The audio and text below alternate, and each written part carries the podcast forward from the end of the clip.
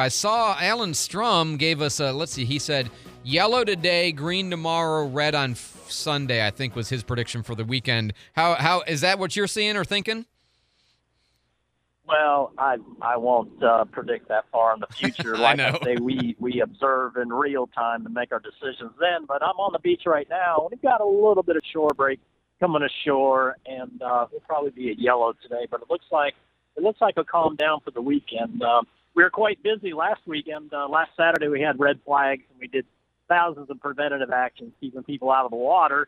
Then when we switched it to yellow on Sunday, we had a handful of water rescues because again nothing prevents people from going in the water when there's a yellow flag. And instead of or instead of instead of using reasonable care and caution, they just uh, jump in the water, and and we uh, mitigate that risk by pulling them out.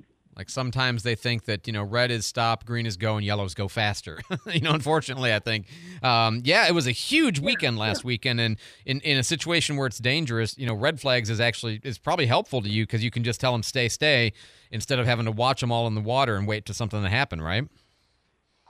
Exactly. I mean, we do it preventative. It's uh, because, like I said, we had thousands of people on the beach, and we didn't have any incidents. We did have one incident uh, late Saturday, and that was in an area we don't patrol we had a 13 year old that was sent to a local hospital for uh, complications of near drowning, or actually a drowning. But uh, um, so, I mean, that again, you know, that's areas we don't patrol, and uh, um, we we try our best, and we've got eight, almost uh, just over eight miles of beach out here in the county property that we are um, are very very proactive in preventing injuries, and uh, again, you know, we want people to meet us halfway, and and I, I remember when I was a young child, I'd ask my dad, "Hey," he said, "We're going to the beach." And I was really excited, and I'd say, "Are we going to the Gulf?" And he said, "Well, if there's surf, we're going to quiet water, son." Wow. Okay. Yeah. But but but that's safer for sure. That's that's far safer.